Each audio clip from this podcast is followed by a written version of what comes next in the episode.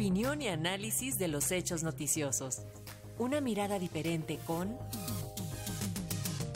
Maite Azuela.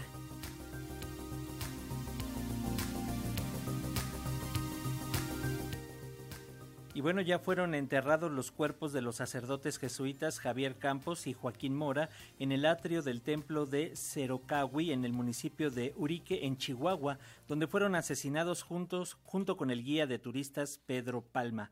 A la ceremonia acudieron la gobernadora de Chihuahua, María Eugenia Campos, y la secretaria de Bienestar, Ariadna Montiel, en representación del presidente Andrés Manuel López Obrador. Sobre este tema tenemos el comentario semanal de la periodista y promotora de derechos humanos, Maite Azuela. ¿Cómo estás, Maite? Bienvenida, te escuchamos. Paco, pues con el gusto de saludarles y ahora sí que lamentando que sea este el tema el que hoy nos reúne, pero creo que vale la pena que conversemos sobre él.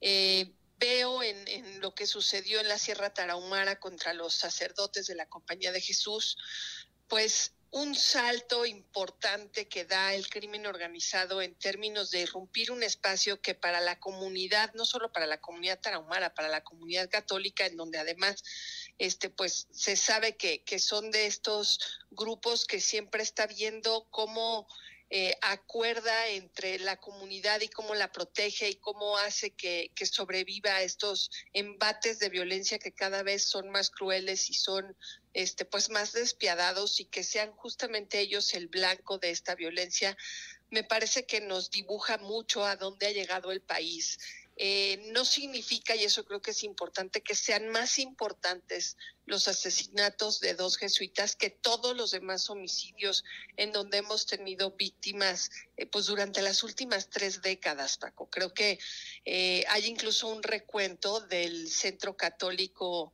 que se dedica justamente a, revisar los medios, en donde tienen ya sumado en México 30 sacerdotes asesinados en lo que va de la última década. Estos dos son sacerdotes jesuitas que como bien ya seguramente le ha dado seguimiento la estación y tú ahora lo comentabas, pues estaban en la Sierra Tarahumara y, en el estado de Chihuahua eran reconocidos no solo por la comunidad en la que habitaban, sino por las comunidades aledañas.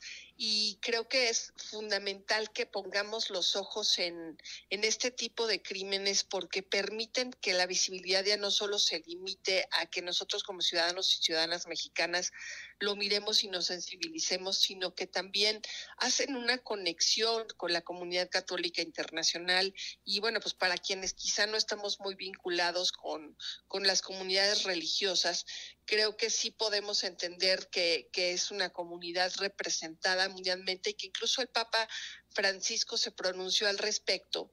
Eh, ojalá es este tipo de, de pues de acontecimientos terribles lo que hicieran fueran poner un alto a partir de la visibilidad nacional e internacional que se les da.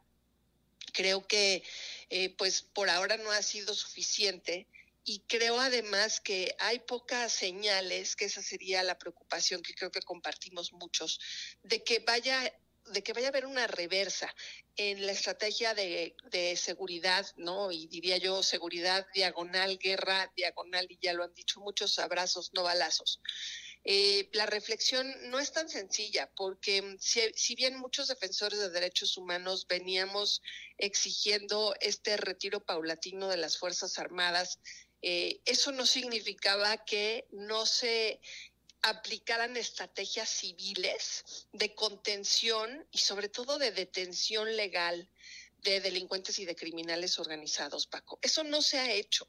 Lo que se ha hecho es dotar a las Fuerzas Armadas de cientos de miles de millones de pesos, incluso si vemos un poco la suma que tiene la Guardia Nacional hoy y el Ejército, sin contar a la Marina, ambas instituciones suman más de 200 mil millones de pesos. Entonces, pues recursos financieros no les faltan. Lo que sabemos es que les falta capacitación, que les falta estrategia, que se sienten y incluso se ven en algunos de los videos intimidados y acorralados por el crimen organizado o en otros incluso se ven pues dialogando con el crimen organizado, ¿no?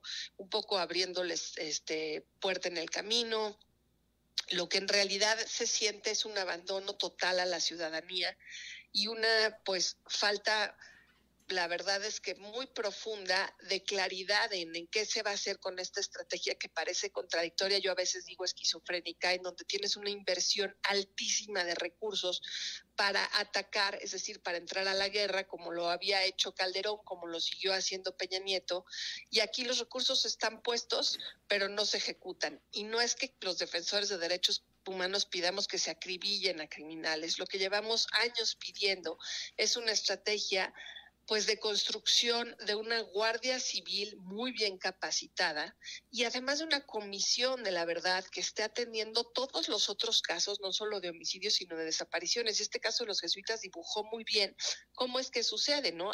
Asesinan a las personas Luego, con la intención de no dejar rastro, desaparecen los cuerpos. Entonces, ¿cuántas de esas desapariciones son homicidios y no se contabilizan como tal? ¿Y cómo se han incrementado sexenio con sexenio o a veces se han disimulado los homicidios sin contabilizar las desapariciones, Paco? Yo creo que este caso de los jesuitas puede ser un parteaguas y ojalá sí lo sea, si no para el gobierno, por lo menos para la sociedad mexicana, en realizar una importante reflexión colectiva entre muchas, por ejemplo, de las universidades de la Compañía de Jesús, que se sumen otras universidades católicas, pero que se sumen universidades públicas y que se sumen los estrategas de seguridad nacional para poder platicar de alternativas que nos tomen el menor tiempo posible para revertir esta falla de tres sexenios que nos ha traído dolorosísimas historias y que parecen no tener fin, Paco. Creo que con eso pues concluiría hoy mi colaboración en Derechos Humanos en Resonancia, esperando escucharnos el próximo martes. Así va a ser, querida Maite. Muchísimas gracias por tu comentario y continuamos pendientes y te seguimos en redes sociales. Un abrazo y hasta el próximo martes. Un abrazo, nos escuchamos. Hasta luego.